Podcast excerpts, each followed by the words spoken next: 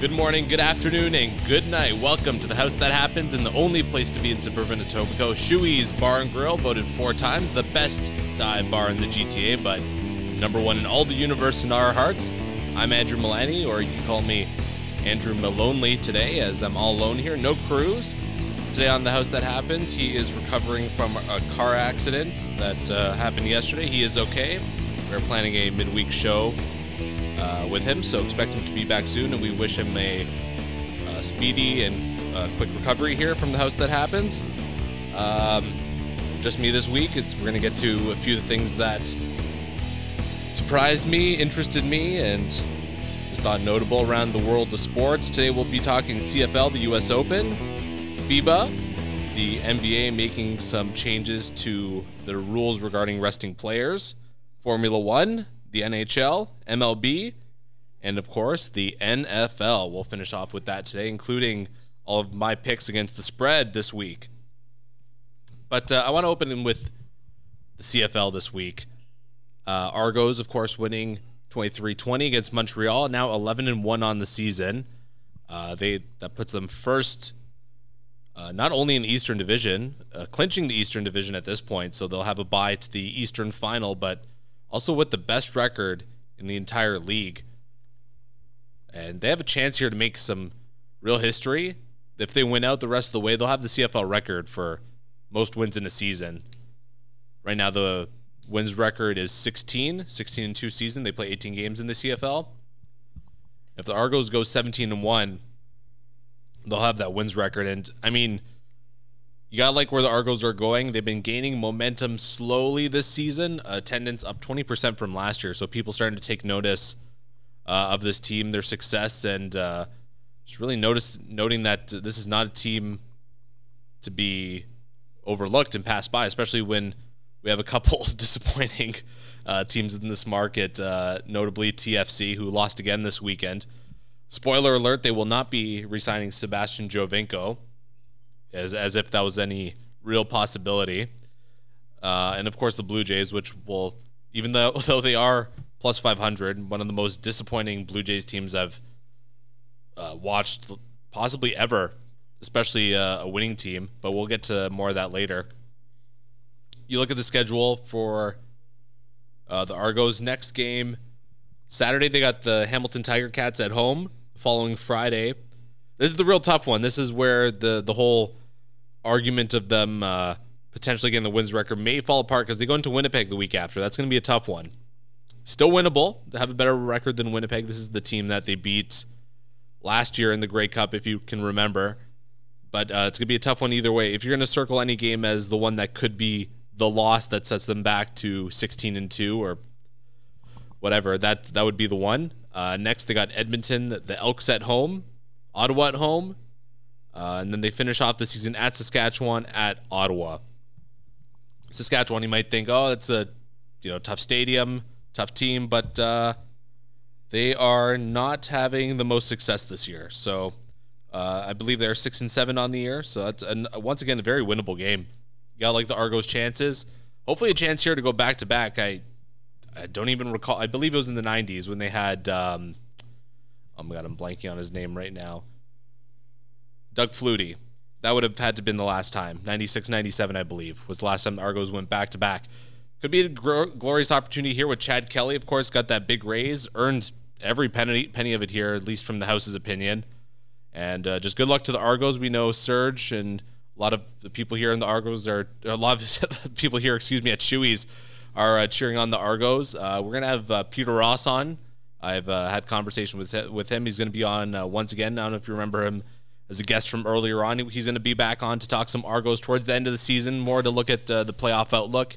He's going to also be discussing some hockey and basketball, and I'm sure some NFL as well by that time. So uh, let's go Argos. Moving on, the U.S. Open finished last weekend. Uh, we predicted uh, we recorded the show, of course, on Thursday that we would be seeing an Alcaraz Novak Djokovic final. That, of course, did not come to fruition as Alcaraz was defeated in four sets by Daniil Medvedev in the semifinals. Uh, the number three seed Medvedev beating the number one Alcaraz. And he, doing it in four sets, won the first one on a tiebreaker. uh, and then ended up just storming through that next set, winning that one 6 1, and really didn't look back from there. After then, Alcaraz and um, Medvedev exchanged 6 3 sets. No, no, of course, Novak Djokovic just smoked the American Ben Shelton, the only uh, unranked player left there in the men's uh, bracket. Beat him 6 3, 6 2, and then it took uh, the tiebreaker to do it in the third set, but he ended up doing it, clinching his spot in the final. And then on Championship Sunday, Djokovic got the clean sweep, won in straight sets against Medvedev. Uh, sets one and three were 1 6 3, but then he had to squeezed through that second set to win that one in tiebreakers. Ended up winning that one seven to five. And I mean, Djokovic, Djokovic just says, "Move over. I'm the Goatkovic." And I mean, it's hard to argue with that logic. I mean, Djokovic has just been so consistent, just so calm, cool, and collected there on the court. Um, he's the favorite of, of you know between Federer, Nadal, Djokovic, kind of the three goats of that generation. He's been my favorite the whole way through. Uh, just love his playing style. Federer always kind of pissed me off because he's that guy, you know, it's like he has got that King Roger thing going on, a bit of a diva where, you know, he would never show the other guy uh, any really respect after the match. It was always like, oh, well, I did this wrong, I did this wrong, I did this wrong, you know. Uh, and and meanwhile, Djokovic, when he does lose, he is very gracious in defeat, never afraid to uh, give props to his opponent, and I I respect that a lot and that makes that uh, Djokovic's fourth U.S. Open title, going back to 2011 when he won his first. And I mean, you could argue that he was robbed of uh, a couple of these U.S. Open and uh, of yes of these U.S. Open titles in the back uh, in the past because of uh, these stupid rules with uh, vaccine mandates in the state of New York. It wasn't able to go there a couple years in a row. And he makes his grand return and of course, wins it. I don't want to say handily. Um, but I mean, he he kind of he squeaked through in one of the earlier rounds, but then I mean, once he got to you know quarterfinals, semifinals, finals, I mean, just annihilating the competition. Big congratulations to him, and congratulations to Medvedev as well. Going to the finals, upsetting Alcaraz. wasn't quite the finals that uh, we wanted to see it here at the house, but uh, Got to give props to the guys that made it there. On the women's side, of course, Coco Gauff was the big story, an American in the finals. Um, I mean, of course, we've had Serena Williams kind of going in the finals of the U.S. Open all every year, basically. But uh, I mean, they love you know the homegrown talent doing it. They're still waiting for the a men to re- a man to return back to U.S. Open glory. Andy Roddick last one, I believe that was 2003. Was his the last time an American man won the U.S. Open. But uh, regardless, Coco Gauff, the number six seed, going up against the number two seed, Aryna Sabalenka. Sabalenka took the first set 6 2. And uh, at that point, I got to be honest, I was a little worried for Coco there. You know, breaking your uh, serve twice, it's tough to come back from that. But then Coco Gauff storms back 6 3, 6 2 to capture her first U.S. Open, her first major, I believe, as well. Um, and you know she is one of these players, um, 19 years old. Yeah, that was her first major. Um, made to the French Open final last year as well. Um, but yeah, 19 years old. I mean, you could be looking at the future of women's tennis here. There's all the skill in the world. Um, avoided Swiatek there that could have been, been a quarterfinal matchup. But I mean, you can only face who's in front of you. And Coco did what she could to get through this tournament. Looked great. So big congratulations to her. Uh, moving on, we'll touch on the 2023 FIBA Basketball World Cup. Canada finally picking up some hardware in the world of basketball. Big round of applause for them, especially Shai Gilgeous-Alexander Dillon Brooks, Kelly Olynyk. Um, I'm I'm drawing a blank right now, but it's just been such a fantastic run for this Canadian men's team. Finally qualified back for the Olympics for the first time since 2000, and I mean, uh, I'll, I'll get to that a little bit more later. But that bronze medal game coming down to overtime against the states. I mean, if you weren't biting your nails as a Canadian basketball fan, I don't know if you had like any, you're like bleeding, whatever. Like, well, like what's with you? I gotta be honest. But uh, Dillon Brooks leading the way, 39 points in that 127, 118 win. Canada just smoking the states in overtime. Storm back and, and I mean the states did a good job to storm back in that fourth quarter to force overtime, but Canada got that foot right back on the gas.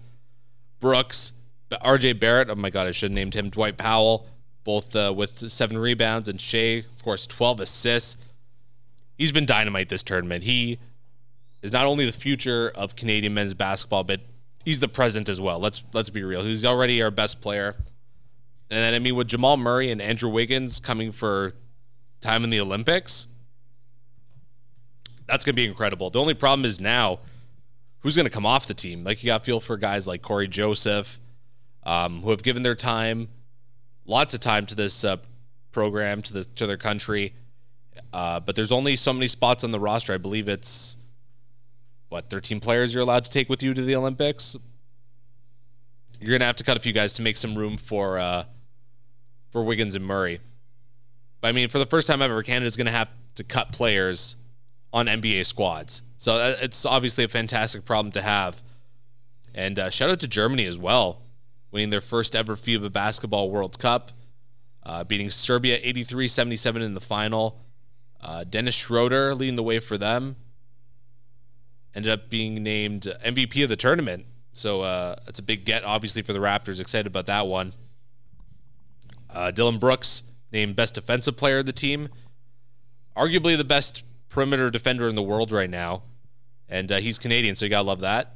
Uh, All Star team for the tournament. I'll just name the first All Stars. Uh, Dennis Schroeder, Shai Gilgeous-Alexander, Anthony Edwards of the States, Bogdan Bogdanovic of Serbia, and of course, the host that happens certified bitch, Luka Doncic, completing the squad. I'm sure Cruz is going to love that one. Uh, so once again, big uh, big congratulations to Canada. Looking forward to the 2024 Olympics, Summer Olympics in Paris, France.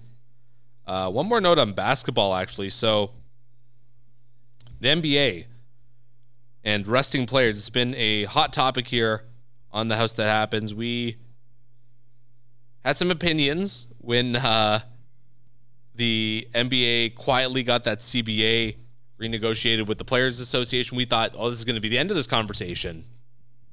The resting players just going to, that whole situation situation is going to stay status quo well, don't we look like idiots now? Because the NBA and NHL and NBA PA are putting in place new rules to prevent uh, resting players. Obviously, it's been it's been pissing fans off, and I mean it's it's easy to see why. You know, you show up, especially when you pay to go watch a basketball game live. You know, you want to see, you know, player X, player Y, player Z. Oh, guess what? They're all resting because playoffs are right around the corner, or for whatever, just load management. Thank you, Masai and the Raptors, for putting that nonsense phrase in our heads for the rest of our lives. Um, so basically, uh, we'll get into the rules a little bit here. So no more than one star player is unavailable for the same game. So what defines a star player, uh, at least to my understanding, is, or here it is right here, uh, one who has made uh, an All Star game or been selected to an All Star game or All NBA team in any of the last three seasons. Sounds fair. Um, and then teams must ensure that star players are available for national TV games and in season tournament games. Again, makes sense. Uh, teams must maintain a balance between the number of one game absences for a star player in home games and road games with a preference for those absences to happen in home games. So this is all, you know, we can think of the Jimmy Butler situation from last year. There's the young fan um, coming to see him um, another city. Oh, all of a sudden, you know, you can't see Jimmy Butler visiting your city because he's resting for that one game. So, I mean, you can, I understand why you'd be upset that, you know, it's like, oh, I'm, you know, I'm a season ticket holder for whatever. I want to see you know, let's say you're a Golden State season ticket holder. I want to see Steph Curry live. And then they're resting him at home because of the preferences. I can see why you'd be a little bit pissed off about that. But I mean, the road one makes sense because you know, how many times is LeBron coming to Toronto? How many times is Steph Curry coming to Toronto? How many times does Kevin Durant come to Toronto? You get what I'm saying. Uh, teams must refrain from any long term shutdown or near shutdown when a star player stops participating in games or plays in a materially reduced role in circumstances affecting the integrity of the game. That's a mouthful right there. Um, so basically, this is a lot of like guys being shut down at the end of the season once their team isn't going to make the playoffs. We saw this last year with Bradley Beal, the Wizards, and Damian Lillard of the Blazers, basically not playing the last 10 or 11 games, uh, final games of the season, just shutting down and reloading for next year. You can't do that anymore. Uh, teams must ensure that healthy players resting for a game are present and visible to the fans. I love this one. Can't hide if you're resting. Gotta be there in your street clothes by the bench. Wave to the fans, blow kisses, do whatever you want. Uh, if it's so, a team is going to be the one that gets fined in this case, not the players, which makes sense. Uh, so for first violation, it's a hundred hundred grand.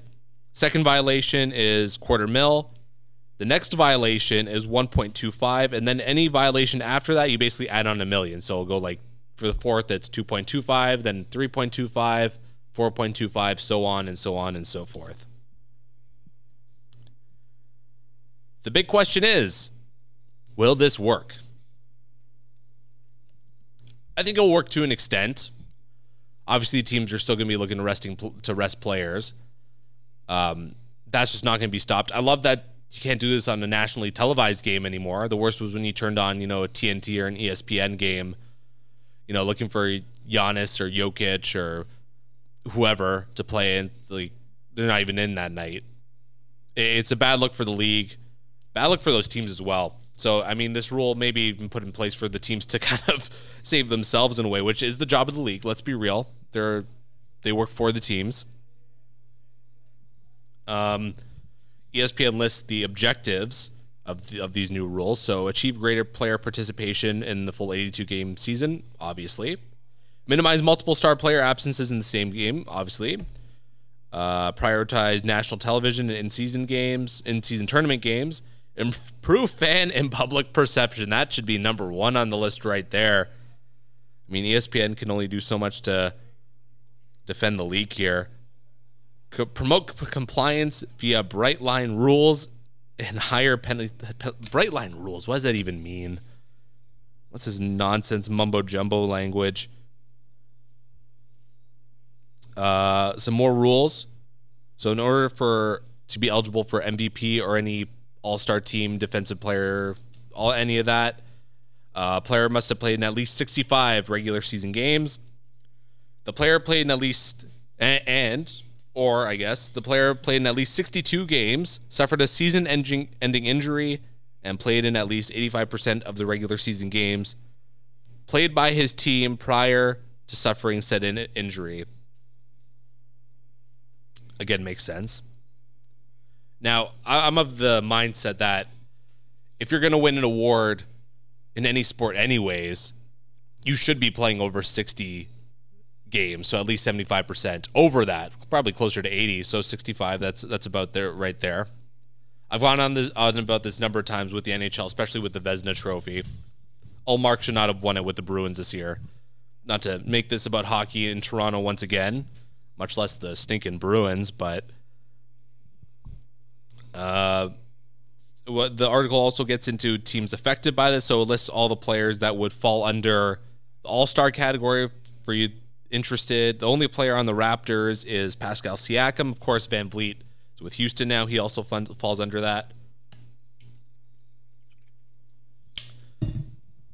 Um, and then after the All Star game this year, this obviously puts a little wrinkle in there because there's going to be new players that fall into this. So teams are going to have to manage that, and it's going to be interesting to see if, uh, like, let's hear Tyrese Maxey of the Sixers. So, if he makes an All Star team, or it makes the you know All Star game, all of a sudden he's considered an All Star, and they're to have to watch how they rest him now. So it's to be interesting to see if maybe some guys that are on the cusp get rested a little bit more earlier in kind of uh, anticipation of um, of them becoming an all star. We'll see. I mean, uh, the player obviously has a say in this as well, I imagine. Um, then it details some exceptions to this. Um, the one thing I, I, I want to ask though is just why not just short, shorten the regular season at this point? Then go to seventy two or seventy four games, however many have been proposed, and a lot of this gets solved. Um, the NBA, unlike the NHL and the CFL, generate a, a lot of their revenue from TV, from streaming. Uh, it's not obviously they make money from the tickets as well, but that's not the the core of their business. So there is room here for them to remove a few games, especially with this in-season tournament. I mean, you can play with that as well. You know, where you take away some regular season games and still have those in-season games. Not because right now those a lot of those games will count towards the regular season, so you can fix that. Um, overall, I like the rules. I, I'm a little skeptical about how much of the guys that are in that would have been out actually like come in now. I'd be curious to see the numbers about this at the end of the season. I think it's going to help a bit, kind of marginally. Um, we'll see though. I like that you're not allowed to rest guys like back to back games, that kind of thing, uh, where it could just become total and utter ridiculousness. Um, so good on the NBA for at least trying, making a a, a step here. Maybe not a significant uh, leap, but you know a step step nonetheless. So good on the NBA. Talking F1 now. Um, we had the Singapore Grand Prix today. A bit of a shock at qualifying yesterday, but uh, first I want to talk about uh, Max firing back, Max Verstappen, of course, firing back at Toto Wolff after he says that the wins record was for Wikipedia. Uh, this is an, uh, I guess, a long stream of Mercedes people taking shots at Max. Of course, Lewis took a shot at Max uh, a week or two ago, saying that he was a bad teammate, which is hilarious because Max and Lewis have never been teammates. Fierce rivals, yes. Uh, teammates, never.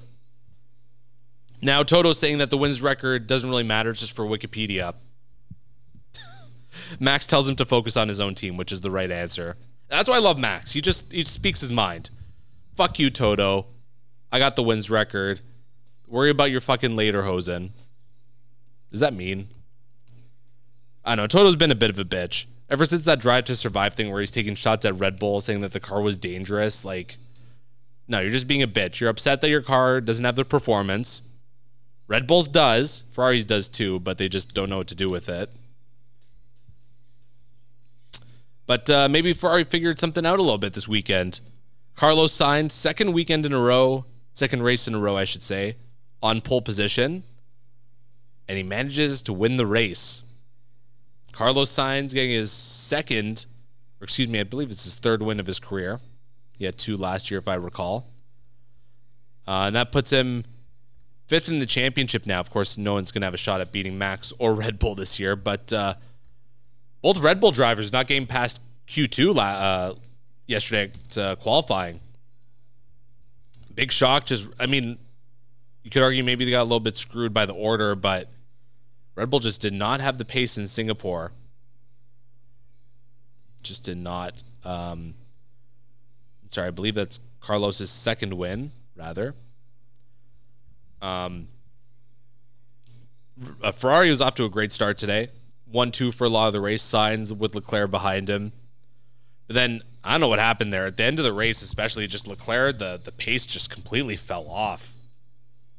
Was doing horrible there. Maybe he used up too too much of the tires early on. I don't know. Didn't conserve enough, but uh, was just losing time. Uh, Lando it was uh, Carlos Lando's uh, Leclerc in the entering the closing stages of the race. Russell and Hamilton using the undercut pitting under virtual safety car to try and catch up from behind. And they just look like men on a mission. Russell, especially, looked like he was going to have a chance, a real chance to win this race. Um, passed both of them, him and Hamilton, passed Leclerc easily. But then they just could not solve Lando Norris. And a big shout out there to Lando Norris. He's been absolutely tremendous here, especially um, since Austria. That's really been when we've seen sort of the rise of uh, of McLaren here, especially at Silverstone with uh, him and Piastri with that great finish, second and fourth. And I mean, McLaren's one of those teams to watch. I've criticized this team in the past, both, well, especially privately. I don't know if I've ever brought up on the show where I've criticized Zak Brown. I've criticized this team being um, a customer team of Mercedes. I thought they would have to go to um, an exclusive partnership, kind of like what they had back in the day with uh, Honda and uh, with uh, Mercedes in the late 90s, early 2000s, or into the 2000s rather, before that situation just completely broke down and Mercedes became their own team.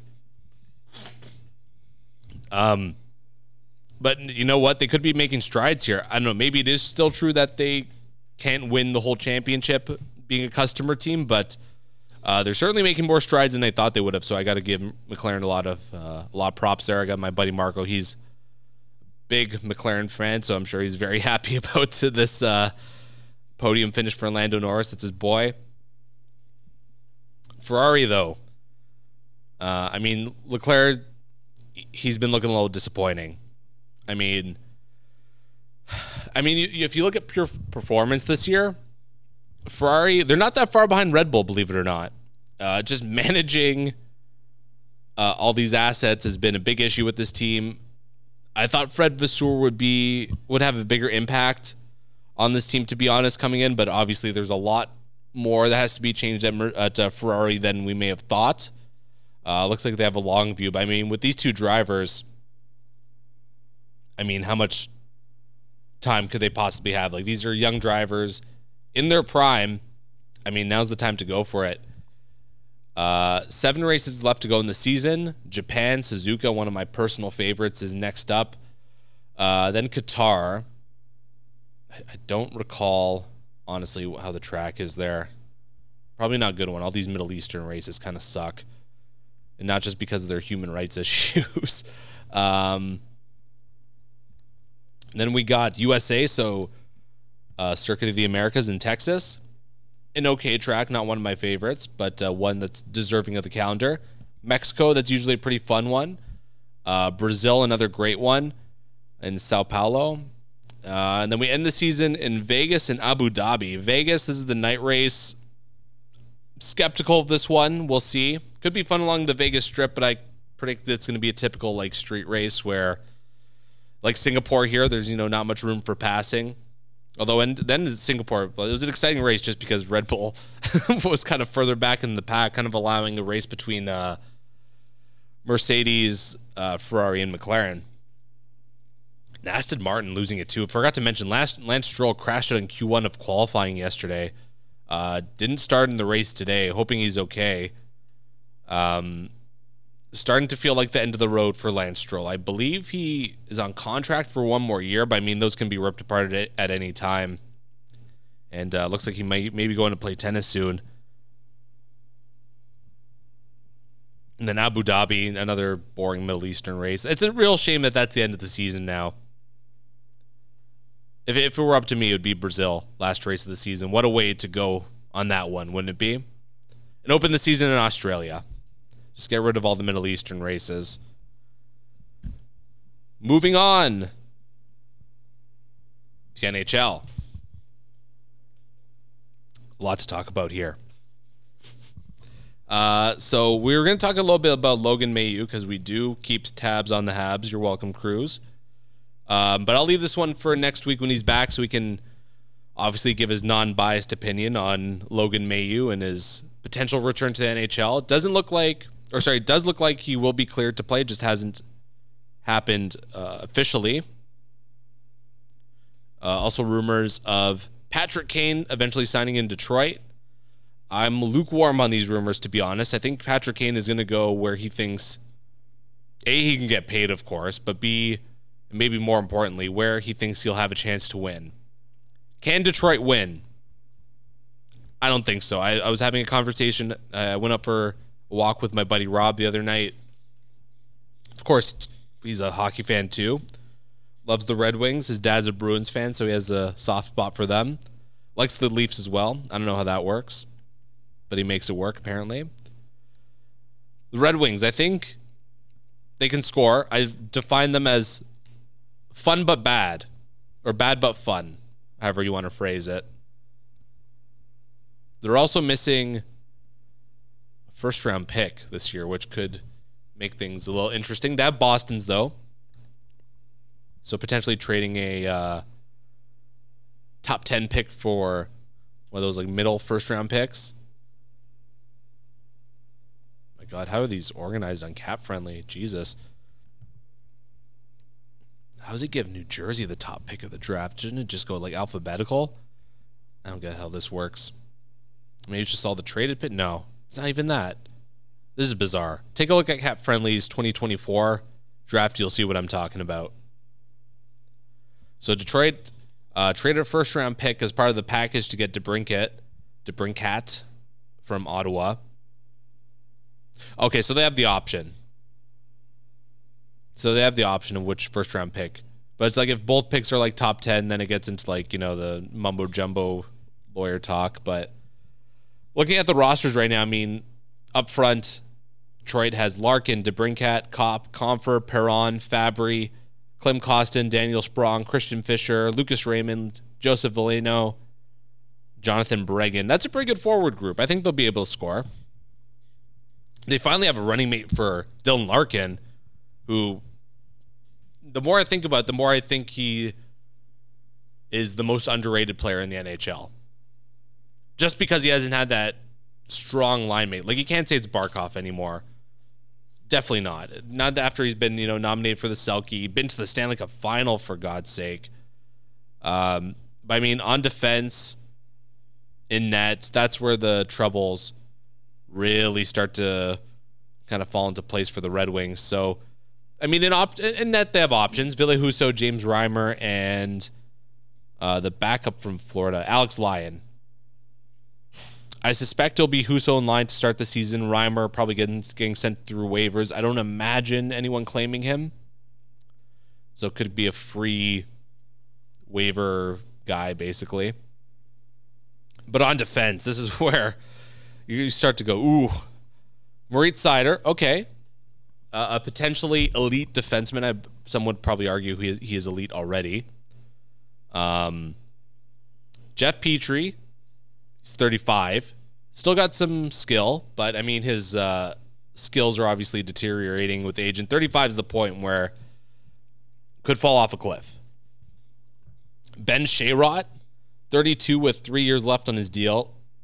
I don't know about that. Shane Gostisbehere, guy not known for playing defense.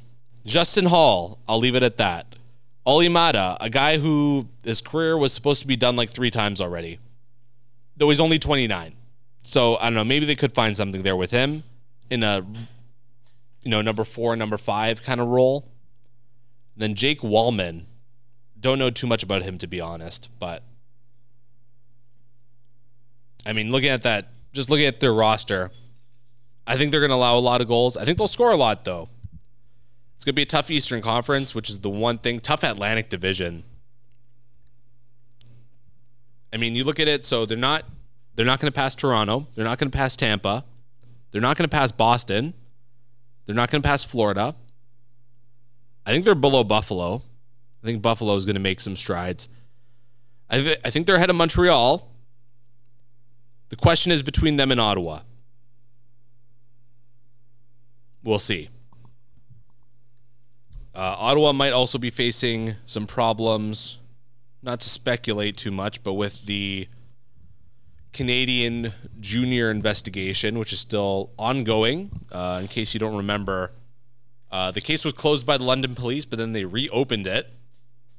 So I heard they were getting prepared to do what they had to do a couple weeks ago. Uh, CBC was reporting that. Still nothing, though. So I don't know. They, the investigation must have hit some sort of snag or they got to like, you know, dot their I's, cross their T's here.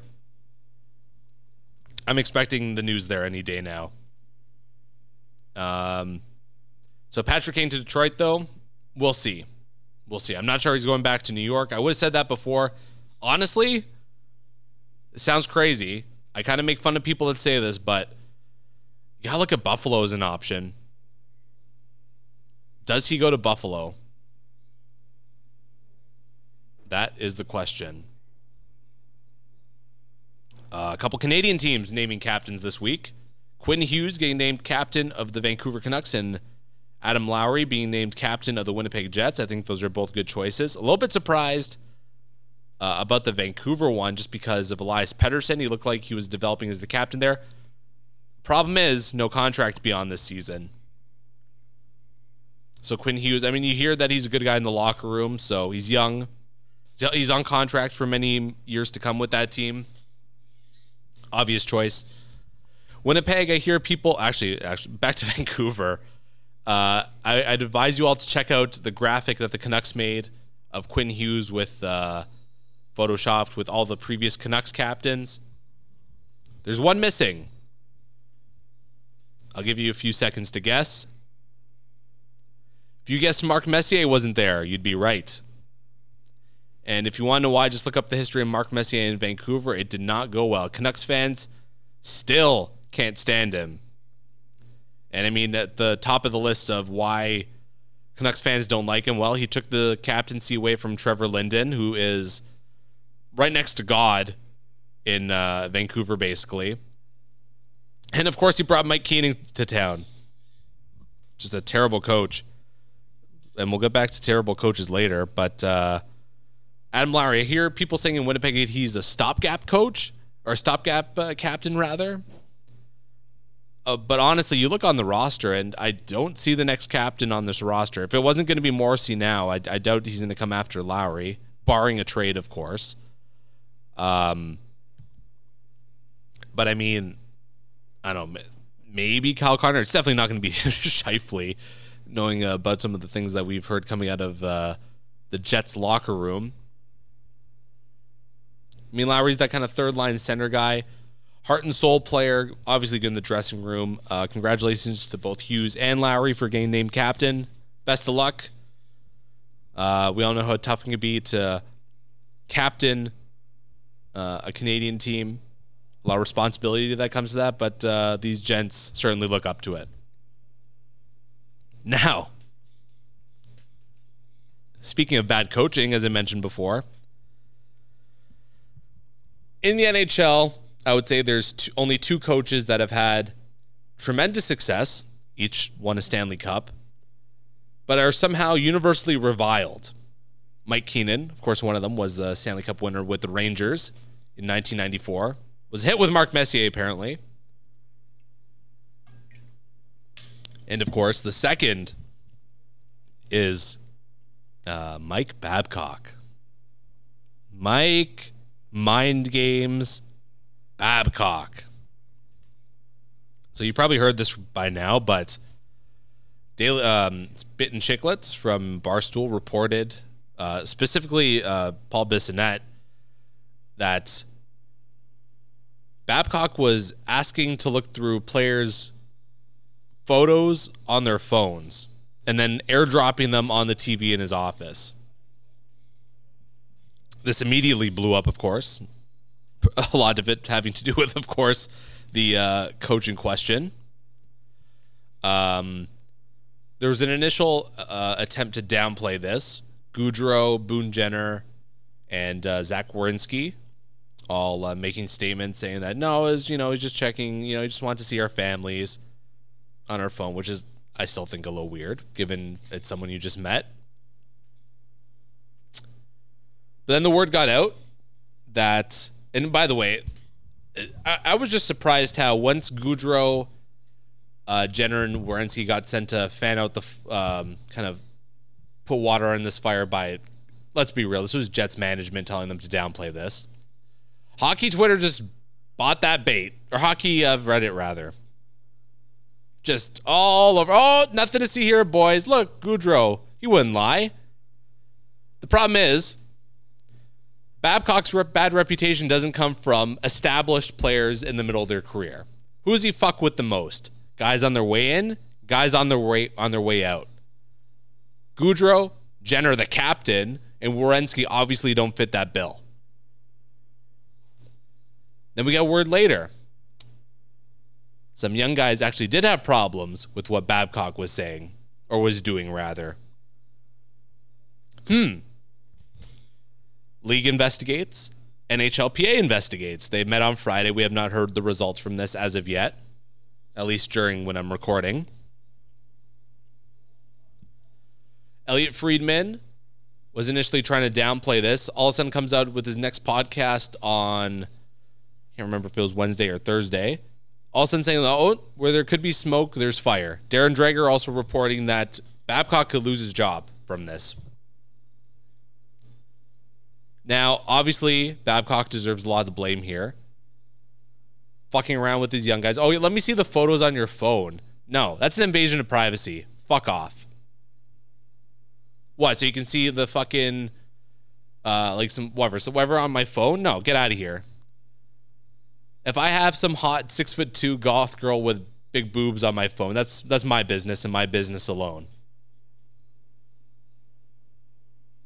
Uh, Frankie Corrado on TSN spoke out about this. We obviously know the history there. He basically, you know, said something to the effect of, uh, you know, the, we know what to expect from Babcock. This is his reputation. This is the kind of guy he is. He only cares about himself. Uh, Corrado obviously was at odds with Babcock here in Toronto. Um, you can argue, we can argue all day whether or not it actually cost him. If it would have if if it wasn't for this, if you would be a regular NHLer. But at the very least, he lost his uh, his chance to do it. Well, I like to call it failing on your own terms, which is basically what happened to me. You know, I graduated from Humber and radio. Um, graduated right when COVID happened, had a job lined up.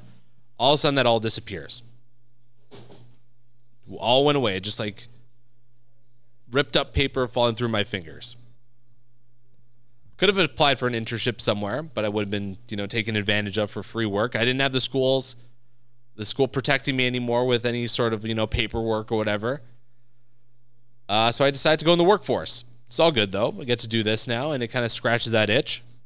But still, it, it I think about that a little bit. You know, I lost the chance to fail on my own terms. It would have been nice even to you know get in there, realize, oh hey dummy, like you know this isn't for you, and then fine, you know, whatever, get out, make do my thing independently, which is of course what I do now, but it is what it is. So Babcock, if this is true that he was, you know, making players uncomfortable by doing this, and let's be real, this is an invasion of privacy. I heard some weird stuff too, where he was asking for Columbus's management's phones, doing the same thing with them it, it's just very weird. I think it's typical mind games from Mike Babcock. Um, I, I, think Jarmo Kekalainen deserves a lot of shit for this too. You hired the man. What do you think was going to happen? Oh, but we don't get coaches like you're usually like that in Columbus. I don't care. You just made yourself look like an idiot, buddy. If this, if the league and players association find that there was some foul play here, and you are forced to fire him, what now you got to scramble and find a replacement with like a week or two left to go before training camp? Idiot, fucking idiot, Jarmo Kekalainen. I do I do not feel bad at all. And also the people are all over uh, Spit and saying, "Oh, they're just making this up for for attention." Oh yeah, the biggest hockey podcast in the world, regularly getting you know hundreds of thousands of views every episode is doing this for attention. Oh yeah, Mike uh, or Paul Bissonnette's gonna put his reputation on the line as one of the most plugged in um, uh, media people with the players. He's gonna cost his reputation, potentially lose his job at TNT all for this. Nah, I'm not buying that. Hockey Reddit, come on. I rarely agree with Hockey Reddit, anyways. Every time one of my buddies sends me stuff from there, it's always a bunch of nonsense I disagree with. I debate whether or not he's doing it to troll with me at this point, but such is. Uh, moving on, Thomas Tatar switches agents. Uh, he went to Newport, who represents Dahlin, Horvat, Erik Karlsson, Phil Kessel, Kuznetsov, Stamkos, and Mark Stone. Signs a $1.5 million deal with the Colorado Avalanche. Colorado just got a little bit better. Nice little signing for them. Uh, Tatar, we were talking about him a couple weeks ago as a guy. It, it was rumored that he was going to go to an Eastern team, and uh, people were trolling on uh, Elliotte Friedman, reminding him that Colorado is not on the East Coast, which is, of course, not. Uh, but now, you know, they continue to build up that roster. Uh, there are some questions with some forwards there. Landeskog and Nichushkin, especially. Landeskog because of injury and Nichushkin because of uh, an investigation with uh, a woman uh, in a certain line of work, let's just say. I'll leave it at that. But I mean, if the Avalanche are able to keep it together, I still think they need to move a defenseman to add a forward. Um, Samuel Girard has not looked good there last couple years. They can find a way to move him for a forward. I think they could be in good shape. That this is a team that you can have anyone in net though. You'll be okay. Uh, one more note in the NHL. Joel Quenneville and Stan Bowman spoke at an NHL GM coaches summit, kind of warning them about all things not to do in the case of, uh, well, we all know the situation with uh, Kyle Beach. Uh, I have mixed feelings about this because, on one hand, um, you know, the league doesn't want to protect its players and its co- or uh, its GMs and its coaches, kind of tell them what not to do, the things to avoid. Uh, but on the other hand, this is just an event for these two to kind of shake hands and kind of get their next jobs lined up. Do they even deserve this opportunity? I don't know. Uh, we all know in Chicago that there were other people there telling Quenneville and Bowman that they'd take care of it, which they obviously did not. But still, you're the coach, you're the GM. It's your house. Clean it the fuck up. And Quenneville, I can't remember with Bowman, but Quenneville for sure gave um, that asshole, that idiot, that fucking creep, a letter of recommendation to for a job to work with children, where he, of course, assaulted a teenager. That's unacceptable. I would not hire as as amazing as a head coach as Joel, Joel Quenneville is. I would not hire him as a head coach. It's not worth it. Should be blacklisted, honestly, because of that. But I mean, hockey. We know the way how this uh, brotherhood is. It's uh makes me a little bit sad that he that both these guys are going to get second chances easily after hearing that uh, Quenneville had not done enough to get his job back, I mean, you got to imagine he's got something lined up. The league's going to clear him back.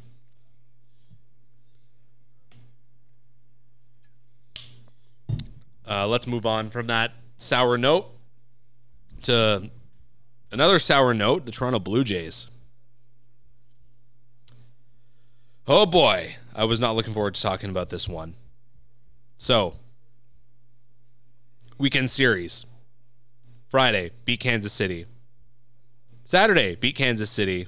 Sunday, oh boy, we actually got a sweep. It's against Kansas City, but I mean, you know, they're still a major league team. You can only beat who's in front of you. Fantastic. We're in control of the wild card race, playing Texas, who's trailing us in a four game series at home. What an opportunity. It also became an opportunity to blow Monday, they lose 10 4.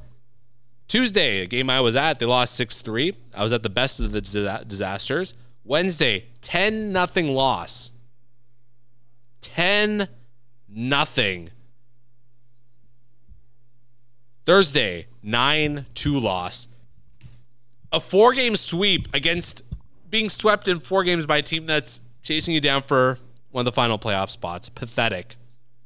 Pathetic left five series left in the season, all against AL East opponents. Oh boy, a division, your own division that you've struggled mightily with. Boston, two against the Yankees, two against Tampa. Oof. Well, Friday they beat the Red Sox 3 0, and yesterday, in 13 innings, they beat the Red Sox 4 3. We'll see what happens today. Game is at 137. Ryu versus Pivetta. Could go either way. Either way, the Jays got this series. Uh, Tuesday, they're in the in New York for a three-game set against the Yankees. Friday, they head to Tampa. Three-game set against the Rays. And then the next week, three games at home: Tuesday, Wednesday, Thursday.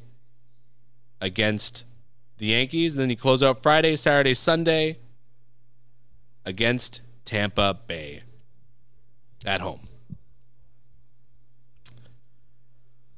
These road games are going to be critical. You got to go into the Yankee Stadium and fucking smash them. They're dead last in the AL East. Show those losers what it's all about. I know Vladdy's been coming around lately, but holy shit, Vlad. Get your act together, buddy. Well, it's been one of the most disappointing performances by what's supposed to be a star player here. Like, in the whole thing about the home run derby, I, I don't know. I go back and forth on this one because people say, oh, you know, it ruins your swing. Well, he was hitting a lot of ground balls, so he needed to kind of get those uh, air balls going to get that swing back. It hasn't worked. He's still swinging at fucking hot, hot garbage. Chapman's back, okay. Gives us a little bit of a boost. Davis Schneider's been hitting the cover off the ball. You gotta love him. Love the stash. Saw him hit a home run on Tuesday. Good for him. Pitching just fell apart this week against Texas. And when you don't have the run support to back it up, you're going to lose every time. Every time. Can they get back on track? We'll see. But it's a problem that uh, we've talked about a little bit.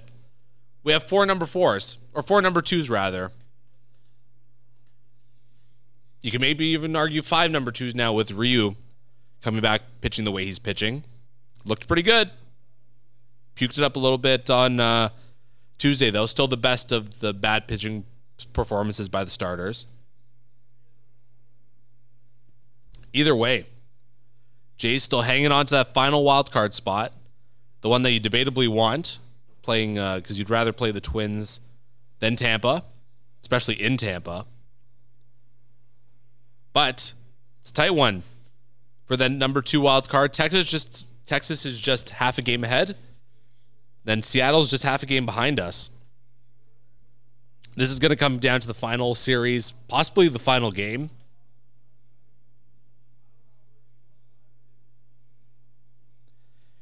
I had a note here: Jays suck, and just not the result. a little uh, throwback to uh, was trying to be uh, a little change here that we were maybe trying to make here at the house that happens. The players don't suck, the results do. Doesn't always feel like that. One bad week by a starter shouldn't cost you your season. Amen. The clubhouse looks like it's a mess. Whose team is this? Vladdy's? Bo's? No one knows.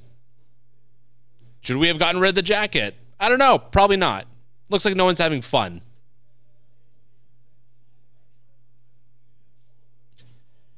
I don't know what to make of this team this year, honestly.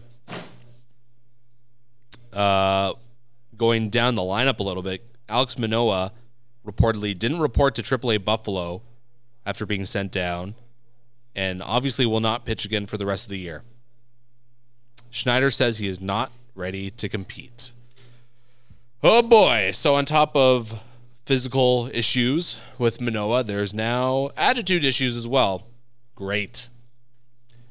Alek, I just hope you get your shit together in the offseason. I want to see you come in healthy, strong, in shape in spring training. Planning on going to Florida for this in February. If I see you fat again, I'll be disappointed.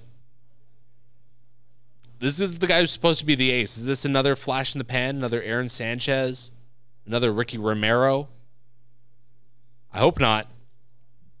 But could be, and it's all in your hands, Alek. We, we know the talent that you got. Going around the league. Ohtani, Shohei Ohtani, clearing his locker with the Angels. He has played his last game there.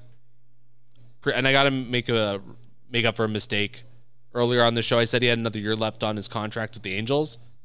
That it was incorrect. That was fake news. Ohtani is playing on his last year of his contract. He will be a free agent this winter. He's going to the Dodgers. No, I'm kidding. Maybe he is. I don't know. I suspect he's he's going to stay West Coast. Doesn't have to move that far, if if at all, to play with the Dodgers. The question is, will he still win MVP? I think he probably will. He'd be my vote, but uh, Corey Seager, Texas, Certainly making a case for himself. And then the Angels also looking to trade Mike Trout potentially this offseason as well. Although his best years are behind him, you can imagine he's going to fetch a pretty price. Just what disaster for the Angels, though, going all in at the deadline, giving up all those assets for nothing. If I was an Angels fan, I'd be very upset. If I was an Angels fan, I'd be very upset. Very upset. You're already eliminated from playoff contention. We're going to finish with 75 wins? What does that get you? Nothing. Going around the league, though, we'll also I'll take a quick look at the National League wildcard race. And boy, is that heated up. Cubs, Diamondbacks hanging in there, just a half game apart. Uh, Cincinnati in a, in tied with Arizona. I believe they're losing in a tiebreaker to the Diamondbacks. Miami just a half game back of them. And the Giants two games behind Miami. So I mean, five teams battling for those last two spots in the wild card. We thought the American League was crazy, but uh, the National League that much crazier. And I should apologize. It's the Red Sox back and last in the AL East, not the Yankees. Yankees a little hot right now, which is a little scary facing the Blue Jays, but regardless, uh, Atlanta's already clinched the NL East. Dodgers have already clinched the NL West. Um, we all expect this to be a Dodgers Braves National League Championship Series. Hopefully, it lives up to that. But I mean, watch out for the Phillies as well. They could be one of those teams to sneak in there, potentially eliminate the Dodgers. We'll see if it lines up that way. American League side, you're looking Tampa Bay, a game back of Baltimore. Two more games in the loss column, though. Twins look like they're going to have the Central wrapped up. And then it's a tight battle for the AL West. So, whoever, so Houston with Texas half a game back and Seattle one and a half games back of first. The good news is there, though, that if you finish second place there, you're basically guaranteed to make the playoffs as a wild card. Uh, if you're number three, you'll have a decent chance as well. It's going to come between you and the Blue Jays. Then it looks like Milwaukee's just about ready to wrap up the National League Central. Looked like Chicago had a chance. Now they're six and a half games back. It looks like their best chance after losing four in a row. Looks like their best chance is going to come in the wild card. I've been a little high on the Cubs this year. I think they might sneak into the playoffs. So we'll see. NFL the NFL. The big one, the one you've all been waiting for. Week one, what a ton of fun. Uh, I got to watch the first half of the game before I had to rush home and get up last episode. Uh, of course, opening night, Lions Chiefs. Watching that with uh, Cruz, a hardcore Lions fan, was uh, an enjoyable experience. Him freaking out, going back and forth between loving and hating Goff. Lions pull it out though. Uh, Mike Tirico saying that the Lions won with an asterisk because of no Kelce and no Chris Jones. Get that shit out of there. There's no asterisks in sports. You win or lose. That's it. Lions won. Give them credit. Don't be a jerk. Uh, I also want to talk about uh, Dan Campbell had an absolutely ludicrous quote about the Detroit Lions, or just about his his attitude, his prep going into game day. I thought this was a fake quote at first. So it was just so ridiculous. But then during my pre-show meeting with Cruz, he told me, no, this is actually this is true. I start the day with 11 raw ostrich eggs. The ostrich is a living velociraptor, and my body runs better with a prehistoric alpha predator protein. That's just science. Then I knock out a quick workout. All glamour muscles. This isn't for function, this is for intimidation. When my biceps are blazing and my body is hopped up on dino protein, I make sweet love to Mrs. Campbell with a photo of the opposing team's coach taped on the bedstand and Steven Seagal movies playing on full blast. My theory behind this is if I can finish while looking at you, I can beat you. Again, science. Can you see why I thought that was fake? But I mean, that's just Dan Campbell in a nutshell. Because I saw that, I'm like, okay, that's fake, but I mean, you could believe that he said that. Well, guess what? He said that. just, I, I love this man. Wanting to have the live lion at the sideline. He, he's the ultimate like game players to like run through a wall for him. Like, how can he not be that way? Just hilarious. That's that's the guy you want coaching your football team. Hundred percent every day. Love Dan Campbell. Lions one and zero. Oh.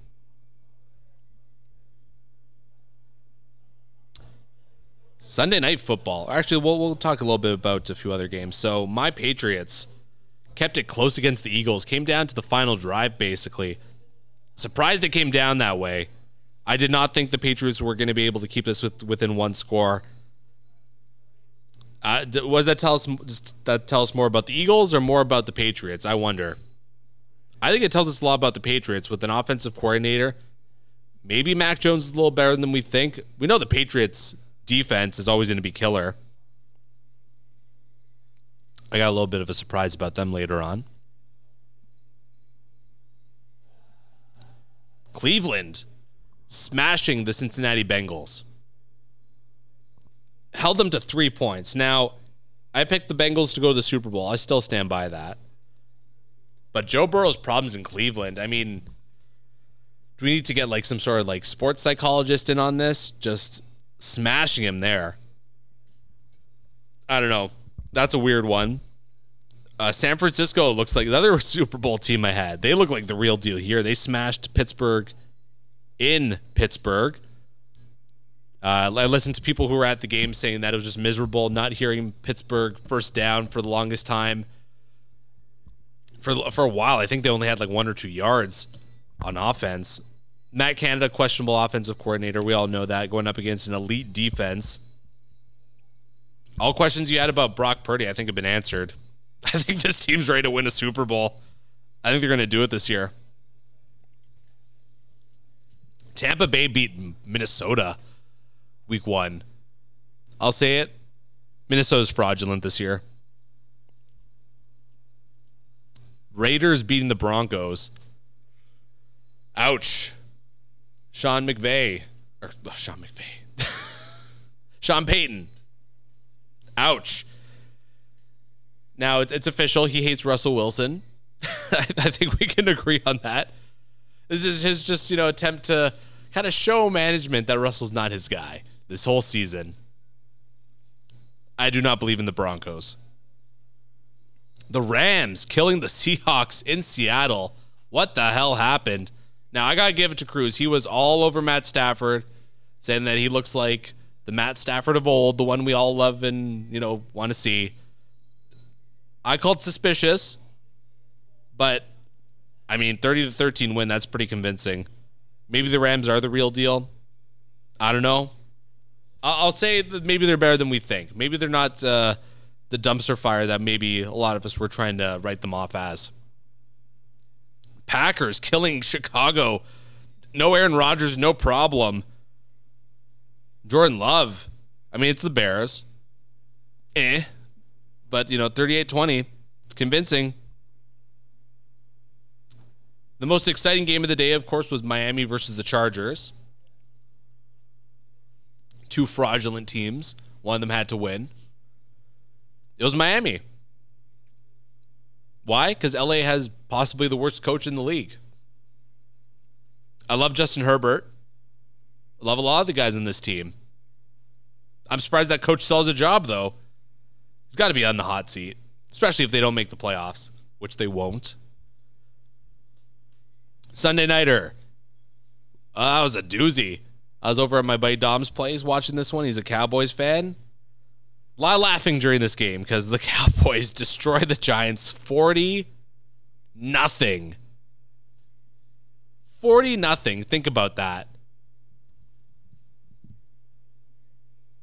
I mean, the Giants offensive line just terrible. Just terrible.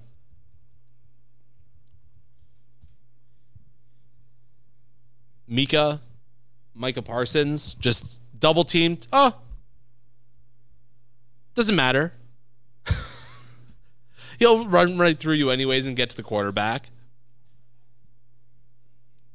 And I mean, like, poor Daniel Jones. Just no protection. I don't know what he was still doing in the game for as long as he was in there.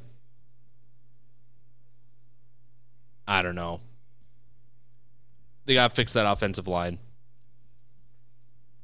Maybe I had the Giants, I believe, in the playoffs. Maybe I should second guess that. But Cowboys, holy, they look strong. I have their defense in one of my fantasy leagues. Got me 37 points. Could they be an actual Super Bowl contender this year? We'll see. I won't uh, get ahead of myself after week one. And then, of course, the Monday Nighter Jets beating the Bills in overtime. Josh Allen. Oh, I mean, okay, let's not bury the lead. Aaron Rodgers injured on the first series. Season done. We all saw the replay. We all saw the his ACL or whatever it is, that calf muscle pop. Ugh. Reminded me of Kevin Durant. Not fun. I had the Jets in the playoffs. I don't anymore. Bad way to go. They pull out the win because Josh Allen just cannot win in overtime. He threw that one away. Terrible decision making.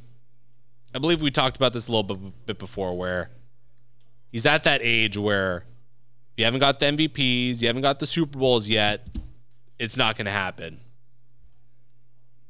Starting to look like it's not going to happen for Josh Allen.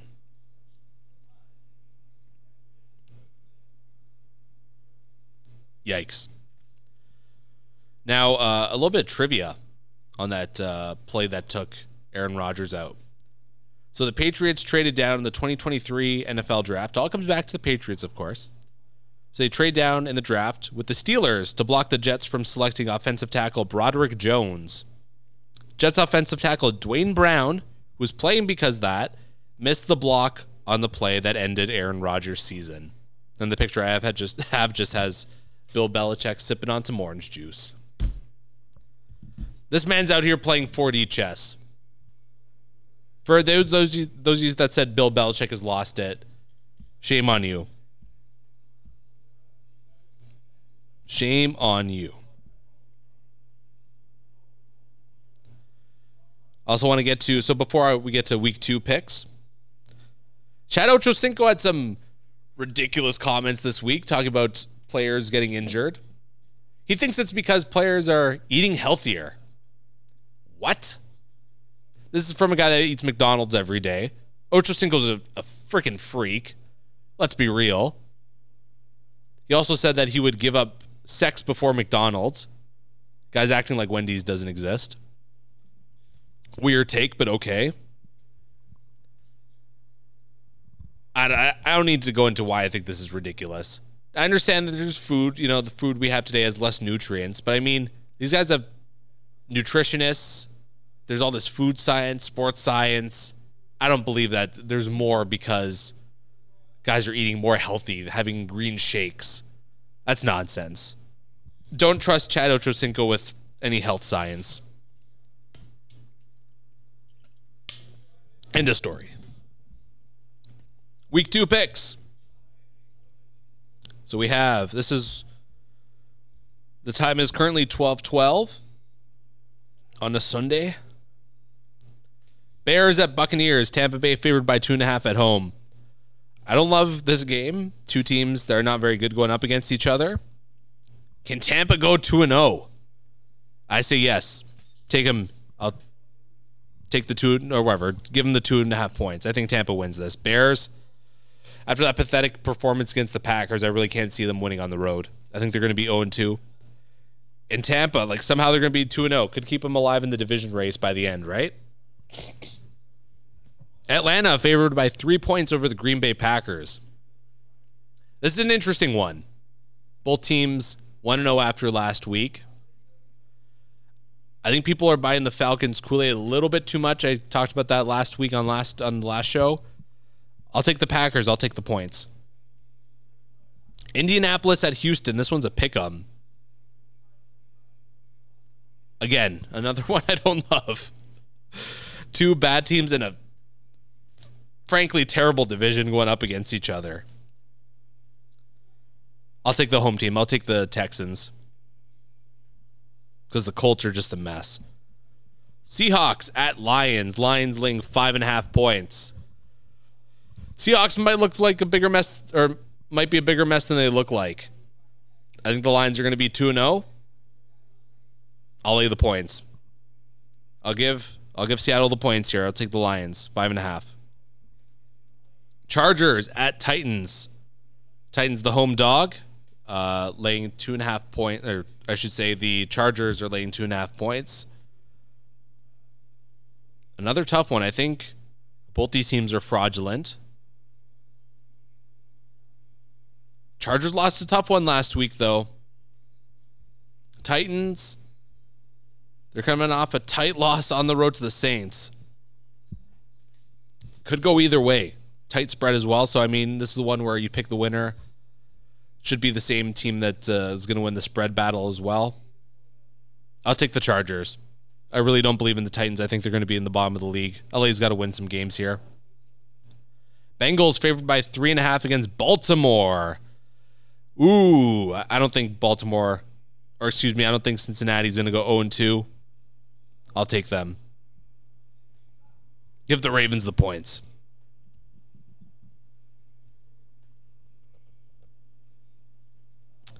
Buffalo at home against the Raiders. Buffalo favored by seven and a half. I'll take the Bills. Uh, the win easy. Can the Raiders keep it within seven and a half? I don't know. I think the Raiders are more fraudulent. Bills are like, eh, but the the Raiders are straight up fraudulent. Kansas City at Jacksonville. Kansas City favored by three points. Can Kansas City go 0 2? I don't think they will. I think they're going to win this game. I'll take the uh, the three points there as well. I'll take them against the spread.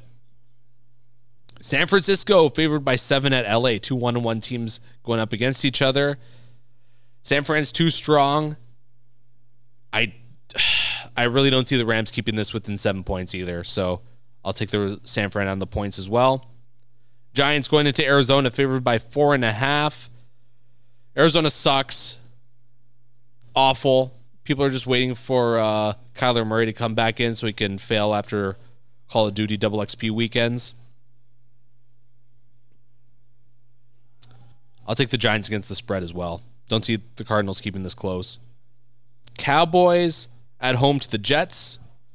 Eight and a half points are what the Cowboys are favored by. I think this is going to be like a 12. This is going to be double win, double digit win for the Cowboys. Uh, we saw that offensive line being a problem for the Jets week one against the Bills. Now you got the Dallas front seven going up against them. I think they're going to plow through. Denver hosting Washington. Denver favored by four points. Oh, this is a tough one. I think I'm going to take Washington, actually. Don't have anything behind it. Just a hunch. I don't like Denver. Denver's at home, though. Ugh. Oh, boy. Denver. How, would, how did it go last week? They lost by one point to the Raiders. Ugh. I changed my mind. Denver. But I think Washington keeps it close. I'll take the Commanders against the spread. Give me the points. Sunday Nighter. Dolphins at Patriots. Dolphins favored by three. This is my bold prediction of the week. Not only do the Patriots win this game, but they're making the playoffs. We're going to run holes through the Dolphins' front seven. The run defense looked weak as hell against the Chargers. I think Stevenson's going to have himself a hell of a week here tonight. Give me the Pats all day, baby. Two Monday Nighters this week New Orleans at Carolina. New Orleans favored by three at home, making the Panthers home dogs. I'll take the Saints. I don't like Carolina. And then Browns at Steelers. Browns favored by two on the road. Give me the home dogs. I don't think the Patri- or I don't think the Steelers go to uh, 0 2. I had them in the playoffs. You don't go in the playoffs many times by starting off 0 2. And also a little bit of a recap Thursday night, Philly just getting past Minnesota, but could be a little bit of a some Thursday night funkiness, we could call it. We're almost done here on the show, but uh, just one little note. Um, so recently, there's a little bit of a, a debate, a kerfuffle, if you will, about uh, the title of world champion being used for um, the NBA champs, particularly, but also the Super Bowl winners and the World Series winners get that as well. But they're not real world champions because they don't represent a country. Well, let's put it like this, though. Are they not the best club team in the world in that sport? I think that's pretty deserving of a world champion moniker. What, just because they don't have a, a country's flag or banner on their uniform, it doesn't count? They're not the best in the world? I don't buy that nonsense. If anything, leagues like the NHL should be leaning into this a lot more. They are the the winner of the Stanley Cup, the Stanley Cup champion, is the world champion of hockey. They are the best team in the world. I don't care about the KHL, that corrupt league where, you know, it's uh, political appointments basically get you your coaching job, like CSKA, uh, or excuse me, SKA St. Petersburg. Look into that. Michkov didn't get into that today on the show. But they're the world champions. But the NHL has not used that ever since the WHA came into existence in 1972. Why they stop? Bring it back. Vegas Golden Knights, world champions of hockey. You heard it.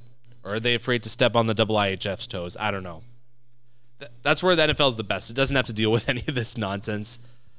Basketball, even, I don't know. Maybe they get some pressure from FIBA, but then NBA is too big. They don't care. Then MLB World Series, they've had that title since 1903. That was the first World Series. Love it. They're the world champions. NBA champs, world champs. I stand by that, and so should you. That'll just about do it for myself in the house that happens this week. I really thank you for listening uh, to just my voice this week. You don't have the colorful, crazy Cruz. Car accident couldn't take him down. I don't think anything can really. Maybe except for you know Darth Vader or Batman, maybe Dan Campbell. Maybe those are the, are the only three things that could take him down. But uh, we're expecting Cruz to come back next week. Speedy recovery, Cruz. I know you're listening. Uh, not the same without you. I tried my best to hold the house down. And uh, once again, I'd like to thank you for listening. It's Andrew Milani for the house that happens. Keep the vibe alive. You can find The House That Happens on Podbean, Spotify, Amazon Music, iHeartRadio, Player FM, Samsung, Podchaser, Boomplay, YouTube, and SoundCloud. You can also follow us on Facebook, Instagram, and TikTok at The House That Happens, and follow us on Twitter at House Happens. You can also shoot us an email at thehousethathappens at gmail.com.